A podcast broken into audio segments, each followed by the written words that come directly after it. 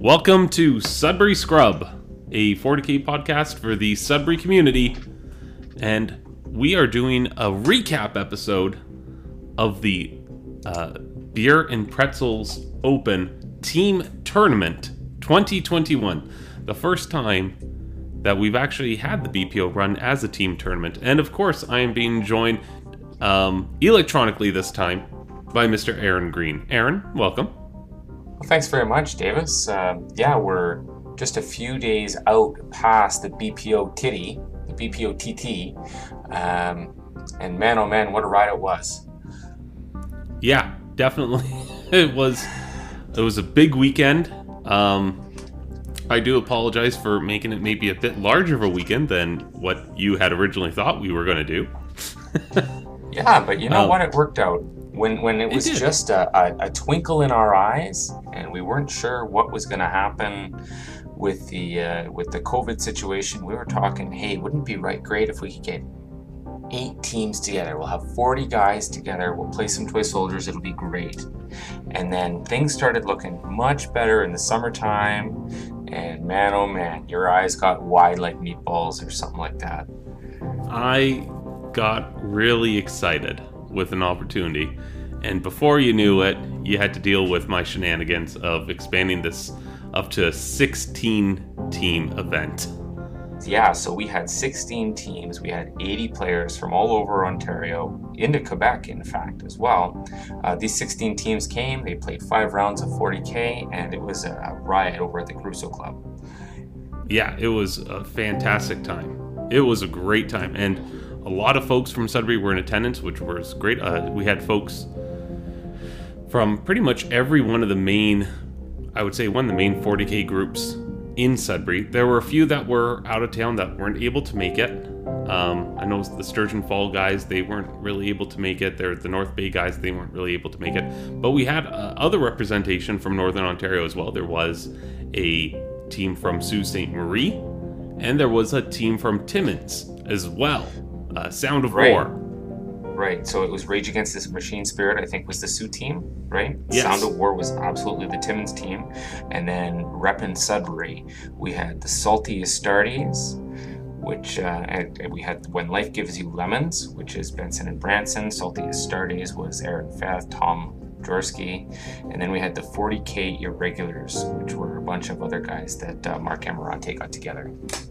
Yeah, he pretty much struggled um, with that perpetual fifth fifth spot on his team. Just ha- had a lot of trouble keeping it filled. People had to move out in and out of that spot for numerous reasons. Um, so I was really glad to see when it was like, all right, he's got the whole team there, and that was great. That was great to see. Oh, like almost, sure. I would say, almost half of everyone in town that is a regular player was able to attend the event, and the other half were honestly busy with uh, all kinds of different things in their lives. And I, I, think they were living a little vicariously through some of the folks there. There was a lot of chat between people saying, like, what's going on, people that dropped in during the day. Um, heck, oh, we even great. saw the twins out there on one day. They really helped us out too. Oh, they sure did, and we'll, we'll get to that story too. But uh, aside from the folks at Sudbury that was there, uh, we were invaded by uh, some like Q list celebrities from the 40k community, if you ask me. Maybe even like uh, maybe the M list too, with some of these guys from coming in from Canhammer, Sutter Scrub, uh, all over the place. So um, lots of big it was, names. It was a good show. It was a, a, a pretty incredible roster. I know we were kind of describing it as a bit of a Shark Tank for some of these guys because they're yeah, Canhammer, Stutter, Snot, uh, Stutter Snotling, Stutter Scrub, Stutter, Stutter Scrub. That's right. That, that yeah. was it. Uh, which were uh, pretty much all made out of guys that are part of the regular Team Canada. Uh, there was also the Northern Defenders, which are the guys from Quebec that are really, really good. Uh, Bruno, he recently was victorious at the Stud or Snotling, which was a massive uh, major down in Toronto. Mm-hmm. Yeah. Uh, there were the uh, it's not coming to my to my tongue right at the, at the moment. Uh, not alpha nerds there. It was uh, first place holders. Again, there are people on that team that are like again in contention for being on Team Canada. So yeah, like so these guys were all really good. Oh my goodness! And but I mean, the honor from Sudbury goes to Salty Astartes, who what was it, round two or round three? They ended up going up against those uh, that Canhammer team, right? Uh, that was, I believe, yeah, round two that they went up against the uh, against Team Canhammer, and oh no, no, round two they were against the Irregulars. It was round three that they yeah, went up against Canhammer. Yeah, yeah, right. And so, uh, so big, that big, was a huge honor for them to be able to get up to that level, have a match against people that are playing at that height of the game, and be able to even walk away with a victory. Uh, I think JC, with his orcs, was able to take it against uh, who was it that he was paired up against? it was in round three, so the Salty Astartes came into that having won their first two rounds of the day on Saturday. And then round three, they came up to Canhammer. JC Demore, he played against a fella named Nicholas Blackburn. I don't have Nick's uh, list ready, but they reported it as a 10 10 tie. So that means that the game itself was uh, within five victory points of one side or the other. But regardless, those guys, they deserve to be there after winning their first two rounds and they took a shot at it. And I hope they learned a lot from it. They were so playing playing on row one at that time. Row one for the Salty Astartes. Yeah, it was a big deal. Big mm-hmm. big deal. Yeah, um, so I mean, we're not going to have a chance to go over every single matchup, uh, name drop every single person who was there, just because with 80 players, man, oh man, there was just a lot of people playing a lot of Warhammer there. An 80 player event was just ginormous. It was something that I, I never thought we would be able to wrangle together that many players. But I mean, after the long, uh, the long drawn out dry spell of COVID, there have been no team events in Canada, extremely few team events in North America. And so the chance to actually play at one where there was a respectable number of teams was something that everyone was really, really hungry for. And I think that's one of the reasons we brought in so many teams from outside of the city. Oh yeah, I mean after that dry spell, everybody had their 40k blue balls that they just needed to uh, to deal with, and that's the thing about a team tournament is that you can you can feed off of the excitement of everybody else around you, right? So I know for myself, just looking at that, I'm thinking, geez, come on, Canhammer, announce your tickets. I want to go play. I want to go uh, go with the boys and have a weekend, kind of thing. Yeah, exactly. There's so much to a team event that you just don't really get from the regular one-on-one. Because I mean, you do. Uh, these one on one events, and they are great, they are fun. Uh, but at the end of the day, you're really just kind of playing for yourself. And when you hear your friends doing good or they're doing bad, it's kind of like, oh, okay. Are we? Do we have a chance of playing against each other? Or oh, shoot, you, well, I guess you're in the bottom bracket. Go have fun, kind of thing. But it's uh, you kind of you do tend to diverge from them. And but when you're in the team setting, you're just so invested in how all the members of your team are doing and it's like, okay, how do we tackle the next round? How do we plan our attack on the next group? How do I stop myself from losing a bunch of points, or how do I really rocket myself ahead? And it's an experience that you just can't get in the one-on-one. Now, that said, it's an exhaust. It, it is a big experience. It is it is a commitment. So, not an easy thing to do all the time right? I think oh, that that's no. one of the nicer things about doing the regular GTs and stuff and doing the regular majors is that you can, the regular tournaments, is that you can kind of get in, you can drop in and do your stuff and be done. Uh, whereas with the team event, you really have to get together as a team. And so that's that that uh, commitment takes a lot of effort. Oh yeah, there's definitely pros and cons to it. We're gonna list off all the pros just because we're we're pretty high coming off of this thing, but later I mean, I'll tell you what, in the middle of December, December 13th, 14th, we're going to be telling you how great singles are when we're doing the Grinning Demon singles tournament, right? Absolutely. so it all de- it all depends on what you're playing at the time. Oh yeah. Oh, uh, I mean, I would just say, regardless of what's coming up and whatnot, do try to make in the future room for a team event at some point. Even oh, after yeah. this one, everyone's coming off it. Everyone's like high as a kite right now on it, and there's talk of like for Canhammer, which is going to be in April, of there being at minimum three teams from Sudbury going to Canhammer, maybe four, maybe more. uh, Everybody depending on how much people really dive into it, you know. Mm-hmm. So yeah, I, I know uh, I'm starting to talk with some of the other uh, teams in town, just trying to see how many tickets we're going to need to buy, and it's really exciting. So hopefully we can get a big crew together um, in the next little while. Anyways, so, so we had an event. We got yeah. there on Friday morning and we started working to get the Caruso Club organized. Um, we had six feet between all the tables. Um, what we did for some of them is we had four eight foot tables put together. We would put a five foot play mat on either side and have six foot in between. And then if you looked at the pictures, we would have six feet to the next row of tables, etc. There was all kinds of room at the Caruso Club, and I think that was just great to start on Friday. That uh, requirement for space was something that I was so happy for. And I was honestly really looking forward to seeing it in action because, a, you know, we've all played at a bunch of events where you're kind of rubbing asses with the guy behind you. You're having to say, oh, excuse me, excuse me, you know, trying to get through on things. Uh, when you have all that extra space, it's very relaxing. It's very, you know, you can kind of be a little bit looser. I know me, myself, I'm a very animated fellow. Like I can move my arms around a whole bunch. And when you're tight with somebody, you know, I run the risk of hitting other people's stuff. I got to be very, very careful of that because I know the kind of person I am. And I usually don't, but you can hear stories from people where I have knocked over their models or armies, and that's really bad. so, yeah, uh, having that space is really great for that. And mm. even though it got, and, and that's kind of one of the funny things about this, right, is that we planned this event with the idea that, hey, we're going to be in still a, a restrictive COVID environment where everyone's going to be masked up. We figured everybody was going to be vaccinated by that point, so we made it a requirement. Um, once the government said, "Hey, look, you need to have this to attend events," we're like, "Well, that's what the we kind of called it a few days ahead of time, saying, "Look, it looks like the government's going to call this, so we're just telling you if if they call it, we're going to do it." And it like three days later, it happened. So it happened. Um, yeah. Yeah. So so we got the tables organized. We ended up uh, getting a bunch of standardized terrain, which is a whole other conversation for a whole other night. Um, the pros and cons of running standardized terrain for all your tables. But uh, what we ended up doing is every row we had five tables on because I mean you're a five man team. So it's five games going at once.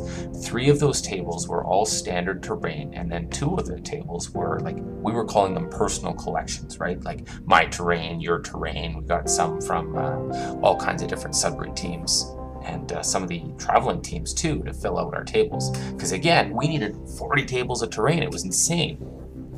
It was it was really crazy to try to get all those ones put together because yeah, like we've done it before where a lot of personal collections have been out for tables at events, and they can be a little divisive, divisive, right? Because the way that we all play is is different, and that's a that's a strength. But at the same time, when you have um, a team tournament, which relies so much on the idea that it's not just trying to match up your best armies with each other, but you're also trying to match them up on the right table we really wanted to try to offer a little bit more than that. And then we got that opportunity through the Hooded Goblin, which is the whole reason that we were able to expand it to 16 teams. Where it's like, hey, how many tables do you need? And we threw him a number and we made a good deal on it where where he was able to just kind of provide a smorg almost half of all the tables there. Combine oh, yeah, that with some wild. of the others that were also produced by the same guy that were just being held by some other teams, and we are able to have like almost a third of all the table. Well, more than a third. We were able to have over half of all the tables. Three out of five. Three yeah. out of five of our tables were all a standard design, which again, to your point, uh, in a singles event, you would probably want standard tables at all your top tables so that you get a consistent experience. But in a teams event, where picking which table you want to fight the AdMech gun line or whatever on. It matters, right? Like if you're playing AdMech and you're going up against a swarm of Tyranids, you want Planet Bowling Ball. And Planet Bowling Ball was potentially an option on some of our rows. Anyways, yeah. so we, we, And you know what's an everything... interesting thing? We actually, after the event, we ran um, a survey, which technically is still open, but we haven't received any responses in the past day. So I don't think we're going to get a whole lot. Um, but about 61% of the respondents, they said that they enjoyed the personal collections. Yet, um, a bunch of people, even though that they enjoyed the personal collections, they still had a lot of problems with it. There were still a lot of players that said, you know, that there are too many rules disputes that occur with them.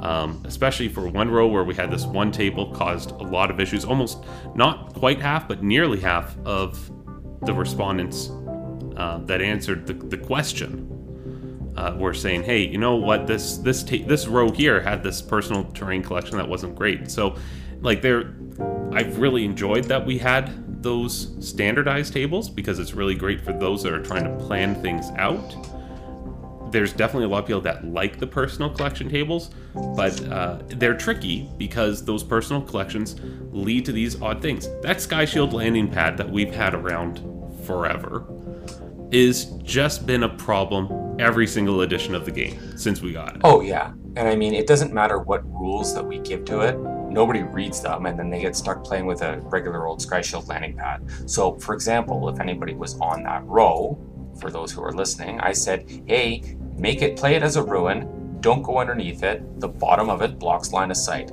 Done. Nobody read that because it was on the third page of the terrain rules, and, and so they just complained about it instead. Which is fine. Anyways, I, I did. I did say we should have put boxes underneath that thing so you couldn't see around. It. anyway, so so enough about the terrain. We're already 15 minutes into this darn thing. Um, we had players that started showing up on Saturday, and they were all amped for the first round. And it was so cool as people started coming in around quarter after eight in the morning, 8:30. The hum just kind of came up, and it just started to rise oh, a little bit. It built, and then nine o'clock we finished our. Um, opening announcements for the day, and we said the dice are on, and that and place boom. just erupted. Boom! They were off to their different groups. They were chatting amongst themselves. They were the, the captains were meeting up saying, all right, let's throw this down. Because, I mean, by this point, everybody had had a week to review each other's lists. Uh, there were a few, like, last minute pull ins and dropouts, stuff like that, for, you know, honest reasons. But uh, everyone was like you said they got they had the blue balls on. They were they were ready to shoot their load all over the place and just be like this is what i'm throwing down. And so they got to go right into it. So that first round took off with a bang. Oh yeah so we got through the first round. Um, I think Sudbury did pretty well out of that round. The Salty Astartes won, 40k irregulars run. Um, oh, nuts. I just closed it to see if the Lemons also picked up a first round win out of there. I'm not sure if they did. Um, uh, but at any rate. Lemons went up against the irregulars in the first round, and the oh, irregulars yeah. took it in that, yeah, in that grudge match. So the Lemons, they did they did lose their first round, but they lost it to another Sudbury team. So at the end of the first round, we had guaranteed one Sudbury team making yeah. it into the second round. But we ended up with two, which is even better. Right. And then in round two, I think that the 40K irregulars, that was the Mark Amarante group, Andrew Bowering, Chris Champagnier, Jesse Jordan, and Ken Burns, they went up against the Salty Astartes in round That's two. Right. So so the irregulars haven't left the hometown yet. And so they came up against JC and Tyler and Aaron Feth and Wade and Tomas. And uh, as we spoiled earlier, the Salties pulled that out to go up 2 nothing uh, after the first And you know what? Actually, you know, I'm just looking at it right now at how the scores all matched up. And here's an amazing thing. This is one of the things that we always talk about with team events. And it, it plays through right here. Um, it, one of the coolest thing about a team event is that if you even if you lose your match, if you do well enough that you, you it's not a high scoring or it's a high scoring loss for you, you're still helping your team. And in this case, JC won his game against Ken 19 to 1. And Tyler won his game against Andrew 20 to 0. But the Salties, they lost their three other rounds. There are three other matches. They Aaron Feth lost to Christian, Wade lost to Jesse, and Tomaz lost to Mark. But even though they lost, they scored well enough that their team won because none of them were blowouts. Like Tomaz to Mark was he lost nine to eleven. That's like one. That, that's literally five points off six, of a tied game. Yeah, it's a six victory point game. Yeah, exactly. Yeah. You know, so Wade so those scores, once you add it all together, the Salties had more points than the Irregulars, and they won. And that's mm. it. You know, so it, that's a, that's a big deal. And so, like, just by taking those right matches at the time that they needed to, and each point, like, even Wade, his five points there for his GSE, if he was just down, if that one had gone 20 0 the other way, the irregulars would have won it. And so right. that's that's how big a deal it is. Right. So so great job to the Salties for like I'm going to call that masterful, masterful matchmaking before the game. Give them all the credit for that. If that's the case Absolutely. or not, that's the story. So the other Sudbury team in round two was uh, when Life Gives You Lemons play Warhammer, and they were going up against Labyrinth Games. And Labyrinth Games had a huge weekend. Um, so this would be Brandon Cook, it'd be Benson Gilbert, Keith Hansen, Andrew Dipsel, and uh, Blake. Sorry, Blake, your last name escapes me here. In- Inchberger. Through it. Inchberger. Anyways, so they were going up against um, a, a, crew from Barrie who um, is sporting one of the top Chaos Knights players and one of the top Tyranids players from the last from the last couple of years, at least in the Canadian circuit. And so uh, when life gives you lemons, they didn't have very much luck in the second round either, unfortunately. yeah, that that was a that was a, a rough. They got 20 0 to three of their tables. Ouch. But I mean, yeah, yeah Christopher Rice is a uh, a staple Tyranid player. I think we've I've seen him at every event for in Sudbury that's been held for like the last four or five years. Oh yeah. And uh, I, one of the, their their other guy, I'm not too sure which one it was was it Danny? It might have been Danny, the one that was their Chaos Knight player. I, I think is the uh, second rated Chaos Knight player in the world. So yeah, like, yeah, he's pretty good with them, you know. he was pretty good. So they were smashing face, they were taking names, and uh, I know the lab they were planning on doing really well this week, and they had a good show. Absolutely. So here, just as before we start and go into round three, one of the survey questions that we had was in a three round day, how long should the rest be in between game two and game three? Now we had we had three hour rounds on the day, and there were very few games that went the full three. So when we built the schedule, we thought that hey, just 15 minutes would be enough time in between game two and game three. Now the survey especially because you're kind of thinking that a bunch of players with a three-hour round, a bunch of players are going to be done in like two hours, and they're off for coffee or they're off for a beer or something like that. Uh, it's only the ones that go down to time that even those players that go to time, they'll still get 15 minutes to kind of take a seat, right? They're not rushing to their next table. Right. But the feedback is make that 20 or 30 minutes. So we'll take well, that home for next time yeah, we're definitely going to have to consider it because, I mean, a third of all the respondents said that, hey, they want even longer. So, mm-hmm. definitely something for us to consider. Uh, right. Absolutely. So, going into round three, um, we finally get some divergence from the Sudbury teams. Um, on row number seven, we've got When Life Gives You Lemons, again, that's Brandon's team, uh, going up against the Atomic Death Squad. Now, ADS. Oh, the, the Atomic Death Squad, they're a great bunch of guys. And the fun thing is, both these teams have yellow jerseys. Uh, the Atomic yeah. Death Squad, that they're, they're like more like a Boston Bruins kind, where it's like black mainly, and then it's like a little bit of, of yellow and white. Uh, and the lemons they're almost almost entirely yellow with just a little bit of mm-hmm. black. So we are saying that this was the battle for who gets to wear the color yellow. That's right. Um, and our boys from sudbury the lemons they brought it home. They had a big win this round 73 to 27 yeah. And i'm just looking uh, i'm looking at the scores here and two of other guys put up 20 o's and then another 16-4 win for blake and another 13-7 win for benson. That was a quality round for them that was that was a big round for sure. Um, and you know what? These the the guys from Atomic Death Squad, I remember seeing their lists kind of going into this, and just having a howl that almost every single one of these guys was bringing something Titanic. And mm-hmm. I don't know if it was because it's like, all right, we haven't been to a team event in forever. Let's go ahead and do this and have fun and show people our collections. I think that might have been the case because they had some gorgeous Titanic models. That Stompa was a, a, a joyous thing to see at the tables. Oh my goodness, it had a cannon. And I'm not saying this is what it was made of, but the gun on the side of that Stompa was at least the size of like a bounty paper towel roll. It was huge. Anyways, up on route row number five, we've got uh, the 40k irregulars. That's Jesse and Ken and Mark and Andrew and Christian. They're going up against Scotch Hammer. Um, this was another big round for Sudbury to do, but I can't tell you enough about Scotch Hammer without telling you about their late, late substitution.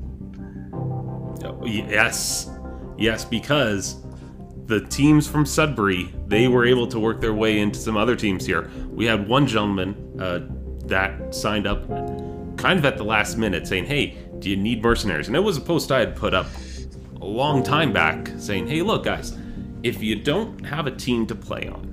If you think you might have, if you just think you might have the day available and you're not sure, sign up as a mercenary. Have your army ready to come in that day because we all know drops happen. We all know stuff happens, and it does. There, there were, uh, there were at least two people that weekend that at the last minute weren't able to make it. And one team they had a coach ready to sub in, and the other Scotch Hammer here, they didn't have anybody. And their guy was literally like saying, You guys drive ahead, I'm gonna meet you guys there. And by the time they got here, they were all like, their heads were in, in their hands saying, Oh my god, this guy's messaged us now saying that he's not able to make it any longer. What are we gonna do? I'm like, Guys, don't worry. You know, I've activated the mercenary. And the mercenary in this case was Dante. Dante, oh, Dante. with his Blood Angels came to the rescue of Scotch Hammer, sweep, swooping in on angelic wings of Blood Angel fire to deliver this team many 0 20s throughout the day.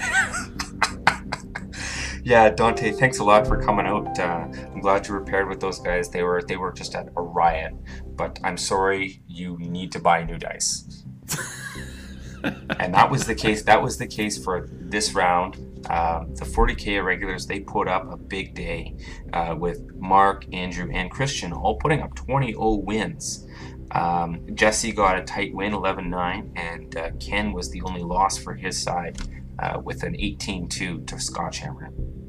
Yeah. So and you know what? I, I love the Scotch Hammer guys. They are, uh, they really represent a lot that's best about the sport and a lot about the hobby. They have fun they play as hard as they can, um, but they're there to have a good time and to make sure you have a good time too. And for that reason, I think actually Dante was uh, a fantastic mix with their team because anyone that knows Dante and has played a game against him knows that he is a fun guy to play with. Um, right. So if you've had a game against Dante, that's the kind of game that you get against Scotch Hammer. And, and just that Scotch Hammer usually rolls better than Dante, but you know, same attitude. So that's that's what's truly a gem about them. Perfect. And then up on row number one, we've got uh, these this traveling team called Canhammer. I don't know if you've ever heard of them. Yeah, no, uh, they were going up against not a big this, deal, right? yeah, they were going up against Sudbury's finest, the Salty Astartes. And uh, as we alluded to earlier, I think the Salties flew a little close to the sun in this round, don't you? You know, I was listening to the Canhammer's podcast this week, and they went through all their rounds and they had nothing but the nicest things to say about the salty Astartes, saying like, "Wow, these guys are really great." A lot of them were they, they were a lot of fun. Obviously, they're like they were a little intimidated. by us. It's like you know you're going up against Canhammer and this is they're like this is you know one of the local teams here that that you know is doing really well. They're up at 3-0 to this table, and all the matches they said were good matches even though you know on the scores here may not really look at it on the table apparently it was causing them uh, there were some real challenges that they had to face in this. Oh um, yeah. I mean especially especially wade owl and his uh, Genestealer cult i'm sure canhammer looks at that and says does anybody know what genestealers do Yeah, they, they, just, they, look over at, at, the guy that's practically a teammate for them over at the Stutter Scrub, Dustin Henshaw. Yeah. Oh, Dustin would do it. You're right. But yeah, anyways, no, but I, we... but that's the thing. They they are like okay, these guys, and, and you know that's one of the other things they said is that like with the exception of the Genestealer cult, um, all these lists were like top tier lists. It's like they're bringing they're, they're they're bringing the fire. They're here to they're here to play, right? They're don't discount this We don't know how well, good these guys are, and uh, so they they made it a tough game. They played for they played for blood, and even Wade, you know, Wade's been doing great. Wade's just started at this. Uh, there's some contention, I would say, this year for what I, for Player of the Year, uh, which I guess we're going to have to uh, call out something for the Grinning Demon tournament coming up because we're I think we got a few players that are in contention for that. Oh yeah, and I mean, or newbie I, of the year. I, I don't newbie know, of the year. That's I don't it. know. I don't know specifically what Wade brought, but if he was still bringing all those flamethrowers, he got paired into the Drukhari player, and uh, that might have just given him fits too. If Wade hit with those hand flamers and those heavy rock saws, it might have been a totally different score. Absolutely, it, it can be really a challenge when somebody knows how to use all those guys. Like it, it's it's a tough list. It is a tough list to play right now. I'm not going to lie. I know from experience. Um, it can win. Anyways, it, it, it, can get points out of nowhere, and then there, but it can also you get hit from the wrong angle, and you can just evaporate. And I understand that it, it was a turn two. He got removed from the table. So I mean, obviously these guys know their shit. This is Canhammer here, but they had nothing but great things to say about these guys. So uh, again, Congrats huge props. I'm hoping that everyone that was involved in that match they learn from that because we want to take it to them. We want the rematch. I want to see the rematch happen next year. At, or heck, even before next year. I want to see them have that rematch down in, in Ottawa. But if, it, if it's not until next year, then I want to see it next year. Uh, I want Canhammer to fight the Salties again, and for the Salties to say, "All right, guys, we are gunning for them. Like, make their lists to fight them."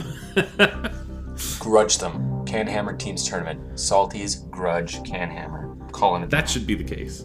Yeah. okay, so that's the end of round one. Everybody got out of there. I don't know, seven, seven thirty in the evening. I know I got home to put my kids to bed, which was great. I couldn't believe we stayed on schedule like that for one. Yeah, um, no, we actually did a, a, a, That's one of the things I've heard from a lot of folks, um, both like during the event and after the event. A lot of people saying, you know, I'm, I'm really. It was a really well run event in that you guys really kept things on the right schedule. And I think that part of that is just, you know, giving people the time to get their games in. Um, telling, keeping people informed about the clock, having the display up there uh, was really helpful for a lot of people. We had projector. Um, day one, we only had the one projector figured out. Day two, we actually figured out how to do multiple projectors. Oh, great. And then but, uh, starting day two, starting yeah. day two Sunday morning on row number six, we had when life gives you lemons going against up against 40k unfiltered, which is another shark of a team, right? Uh, 40k unfiltered has got uh, Team Canada candidates Tim Dealey's, it's got Jeff Brown, it's got Devin Swan, uh, Billy Backhurst has won a BPO or two in his day, and another fella named Derek, who I don't know much about. Anyways, uh, when life gives you lemons, they they brought it to 40k unfiltered, but unfortunately, didn't work out for them. No, not not in that much for sure. Um, yeah, that that that is a, a team full of good players. Absolutely, big time, big time. But then, um, oh nuts! So the salty Astartes went into onto table four after uh, after Canhammer there. And you know, they ended up going into not an easy match. Like sometimes once you, you know, you fly close to sun like that, you take the loss eventually, and you kind of come back down. You're you're expecting to fight other people that are kind of in your bracket, and, eh, but they end up pairing up against, wow, big dice energy again. Another, like we are saying, kind of a Shark Tank out there. Look, they, they got Jeremy Atkinson on this list. They got Zach Comeau, Zachary Prinsloo, like these Gene Mason these are are good players. Right, and in fact, Jeremy Atkinson, he had the best individual performance out of everybody that weekend, um, and he got his points out of Aaron Pfaff, that's for sure. Well, it definitely was looking like uh, Sudbury was was taking a bath on round four here. How did yeah, how did the irregulars do? Uh, Salty Astartes didn't go well. The 40k irregulars, they were all the way up on table number two against Labyrinth Games. As we told you, Labyrinth Games before um, was in for a good weekend, and Sunday morning ensured that they were going to be in for a good weekend. Um, all of Mark and Andrew and Ken, they all got walloped. Uh, props to both Jesse for winning his game and to Christian for keeping it close on an 8 12 loss. Um, but it was not a good morning for Sudbury. no, definitely not there. But, uh, but, at the same time, you know, some good matches for sure. Right. And then finally, row number one. Now, the thing before about we go, six, yeah, the thing about having 16 teams in a five-round event is that uh, going into round four, you're only going to have two teams that are that are three and zero. Oh. The two undefeated teams met on row number one on Sunday morning. That was the Stutter Scrub team versus Canhammer. That was. Uh, they were going to meet eventually, sometime that weekend. And going into this, they were both 3 and 0. And they had actually just had sushi the night before together against each other. And it was very friendly. And then going into this match, they were trying to, both teams were trying to master the pairings and like try to get the matchups that they wanted. And my understanding is that uh, Canhammer really walked away from those pairings feeling good about yeah. how they had matched things up. Right, and in fact, only one of Canhammer had a really, a really rough game where uh, Ridvan Martinez took the mirror match against Francois alone. That was Dark Eldar on Dark Eldar, and Rid- Ridvan pulled one of the only two wins for Stutter Scrub in that fourth round. I'd like to point out that Dustin Henshaw, with his Tyranids and Genestealer cult, was able to bring a very tight 11 9 victory up against Grey Knights. Whew. Yeah, so yeah, the Grey Knights of Nicholas Blackburn. Was was Dustin running all of those uh, crazy Hive Guard and stuff this weekend too? He was. His list was very, very, very much a Tyranid list. It was almost entirely Tyranids, um, but it did have a good contingent of Genestealer cult in it. Uh, from what I understand, they were really there to kind of run um, blip tokens and to really control the movement of your opponent and keep them off of objectives so that the hive keep them away from the hive guard so the hive guard can just keep firing and firing and firing and firing and firing mm-hmm. which especially with the new rules out of Octarius uh, is a big deal and there are a lot of people saying that hey hive Tyranids Tyranids are apparently a really good faction right now on the backs of hive guard so things that you can do to make the hive guard continue working like having like, hey, I got blip token. Seriously, just can't come here. Pretty good. Pretty good. Okay, so we're going into the fifth round. Canhammer is the only undefeated team left. We'll get to them. Let's talk about Sudbury some more over on row number seven. We've got yeah. Scotch Hammer, led by Dante, uh, going up against When Life Gives You Lemons. so, uh, again, great for Scotch Hammer, great for When Life Gives You Lemons. This was probably just a riot of an afternoon trying to get it done. I think Brandon was joking about just lining everything up and having a big apocalypse game, but uh, they didn't do that. Yeah, Brandon no, there, there was there, there was uh, I think it was uh, the Lemons and I can't remember if it was Atomic Death Squad or if it was one of the uh, maybe Rage Against the Machine Spirit. One of those guys put in the captain's chat saying, "All right, guys, let's do this apocalypse game for the final match." um, yeah. Well, I'll tell you what, Brandon and Andrew, they had apocalyptic scores. They both put up 20 wins for them, so good show. Keith also put up a 17 3 win. Uh, Blake took a draw. Benson was the only loss for that Lemons team this round. Yeah, up against Glenn. And again, just want to say, you know, it, good. It was definitely a good fight. Everyone was happy to walk away from that one. Uh, the Irregulars met Sound of War on table six. So this Sound of War group, they, they, were from. They're the ones that are from Timmins. So hi guys, in case you hear this, we would love to have you guys there. Uh, the Sound of War, they just started playing competitive games like a month ago, two months ago now, mm-hmm. I guess and uh, but they got they, good for them. They came up to Sudbury for this, and I think they've been bitten by the bug. I think so too. They they they were pretty high when they left. They were they were buzzing quite a bit. Anyways, in this round, we had uh, Ken Burns put up a 20-0, Mark put up a 19-1, Christian 19-1. Uh, Jesse Jordan took a draw, 10-10, and so did Andrew Bowering and his sisters. Um, yeah, another 10-10 win or 10 10 so good for, good for them you know like that's that's tough to do and especially these guys are pretty new meanwhile like jesse's no slouch when it comes to those chaos knights so a 10 10 score is really good against him Super good. And then uh, the Salties, they're playing it back. They've returned to the top half of the tournament. They're on row four against Rage of the Machine Spirit. Yeah, but they I'm, had uh, again. It was after flying close to Canhammer. There, I think. Uh, wow, man, these are close scores. I'm just seeing here 10 10, 10 10, 9 11, 9 11. When it's like that, one game can make the difference yeah, so I mean, I mean, I'm not going to call out the name of the player who took the 0 to 20, which really snapped the round in the favor of Rage Against the Machine Spirit. But uh, that was some really good pairings by the captains to have four, four of the five games being so tight. Yeah, that is uh, some some really challenging matches. Mm-hmm. So the interesting thing for the end of this, oh wait, we had a table zero. How the hell did that yeah. happen? Uh, Aaron, trust the algorithm. We had a table zero trust the algorithm. played on row uh, so we had, uh, even though so Canhammer takes it against uh, the Stutter Scrub in round four. So into round five, they're going up against another team that is four and one. And Three that's one, yeah. really interesting because at that point there are a lot of players that they could, a lot of teams that they could be matched up against, and you could end up with a winner that has gone. Sorry, the other team had gone. All the other teams have gone three and one so far that had a chance against them. So it could be that there would be like I think three. There could be upwards of three teams that were going to be four and one by the end of the tournament.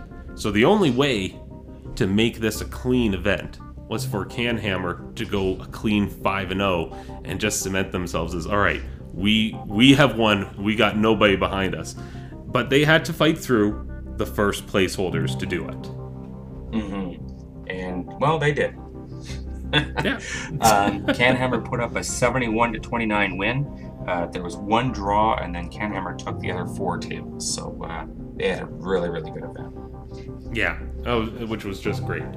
And then we had some fun prizes. Uh, we actually had a donation prize as well. Actually, well, let's go through some of these prizes. I mean, we had uh, Canhammer winning uh, for the top place finish, which is really fantastic. The best individual player was Jeremy Atkinson. Uh, Mark Amarante won best presentation, so we actually had a Sudbury boy win that one. And I saw some players. There are some players that have some beautifully painted armies, and they saw Mark put up that giant display board with the set with the lights and the moving bits and the music, and just it, it, this was an intense and massive monument to 40k. And people saw this and they're like, "Yeah, I'm not even putting up my stuff." So I think yeah, there were total I mean, of like check, check out the pictures. We had uh, some other cool stuff there. We had um, Jesse put up his knights, which which got some attention. Hopefully, a couple of book sales as well. Yeah. Um, uh, but I, I do want to point out that you know there were still some other very very gorgeous um, armies. Like, oh yeah, uh, there yeah. was the one army that was from the Northern Defenders. I can't think of his name, but it was uh, a Dark Eldar and I think Harlequin mix that were gorgeous. Uh, there was uh, Benson Gilbert. He had his Traitor Guard that were just stunningly converted. Mm-hmm. And Benson, in fact, he took second place on that uh, painting prize there, the pres- best presentation. He was second behind Mark. Yeah, so we're yeah, really so well done Sudbury. actually. That the number that the top two presentations were both Sudbury teams. Mm-hmm. So well done, um, Aside from that, we had a um, we had our Joe Average prize, and for some reason, I said I, I looked up at you, Davis. I said, Davis, we've got an odd number of teams. Is it going to be team number seven or team number eight in the no, final no, no? We, we, we had we had we had an even number of teams. Oh, even number of teams. That, so is it going to be seven or eight? Yeah, and I'm like just off a whim. I'm like seven because they're a little bit higher. So you know, give it to them. If you're going to have two people that are in contention for Joe Average, just give it to the one that's a little bit better average. and that ended up going like we're now calling this the Mark Amarante uh, average, the Mark Amarante dice or something. I don't know this guy just cannot escape Joe Average. It haunts him at this point. But yeah, I, they got it. like, they got it. They got had... it arbitrarily. Arbitrarily. In arbitrarily, but very innocently, the 40k irregulars are our Joe average team. Yeah, and, and it's great. just that was just hilarious. Um, and then we did a bunch of raffle prizes where it was just like we called up every team, had them. Uh, you know, it's like, all right, guys, pick one from the table, just in the order. And there were some really big prizes. We had eighteen hundred dollars. Well, we had more than eighteen hundred dollars worth, just because we had do- some uh, extra support from the two main game stores in town, as well as some support from CreatureCaster, uh, which was really appreciated as well.